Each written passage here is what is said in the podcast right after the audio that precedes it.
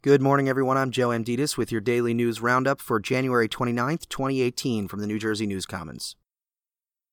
When President Donald Trump delivers his first State of the Union address on Tuesday, U.S. Representative Albio Sires of West New York will not be in attendance, according to NJ.com.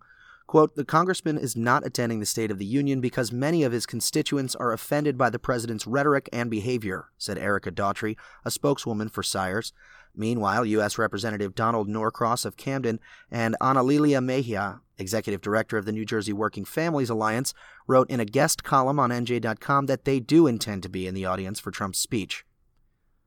Next, the governors of New Jersey, New York, and Connecticut say they are forming a coalition to file a lawsuit over the federal tax overhaul enacted last year. The Washington Post reports that specifically Governor Phil Murphy of New Jersey, Governor Andrew Cuomo of New York, and Governor Dannel Malloy of Connecticut contend that the portion of the law that limits the amount of state property tax that can be deducted is unconstitutional. Meanwhile, U.S. Representatives Frank Pallone and Bonnie Watson Coleman joined hundreds of people demonstrating in Metuchen on Sunday to protest the arrest of two Indonesian immigrants after they dropped off their children at school last week, according to Patch.com.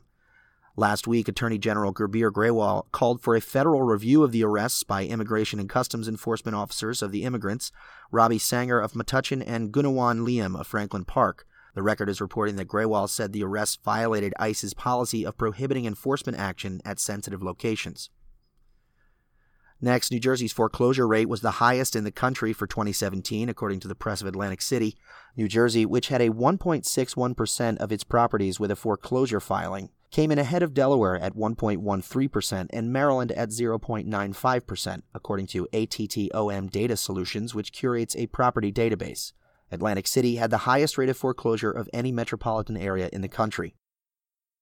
A new study says that most New Jersey residents are not very concerned about the dangers of prescription opioid drugs, according to MyCentralJersey.com. The study by the Partnership for a Drug Free New Jersey finds that only 17% of the survey participants were very concerned about opioid drugs, and 29% were somewhat concerned. In the final months of his tenure, Governor Chris Christie made opioid drugs a signature issue.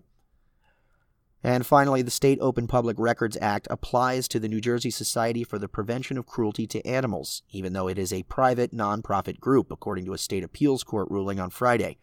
The ruling came in a case related to the Society's takeover of an animal shelter in Middlesex County, according to the New Jersey Law Journal. But the court ruling might not apply later in the year when the Society loses its law enforcement authority. And in the weather today, you can expect mostly cloudy skies with rain and possibly some light snow tonight. High temperatures are in the mid 40s. For the Center for Cooperative Media, I'm Joe Amditis.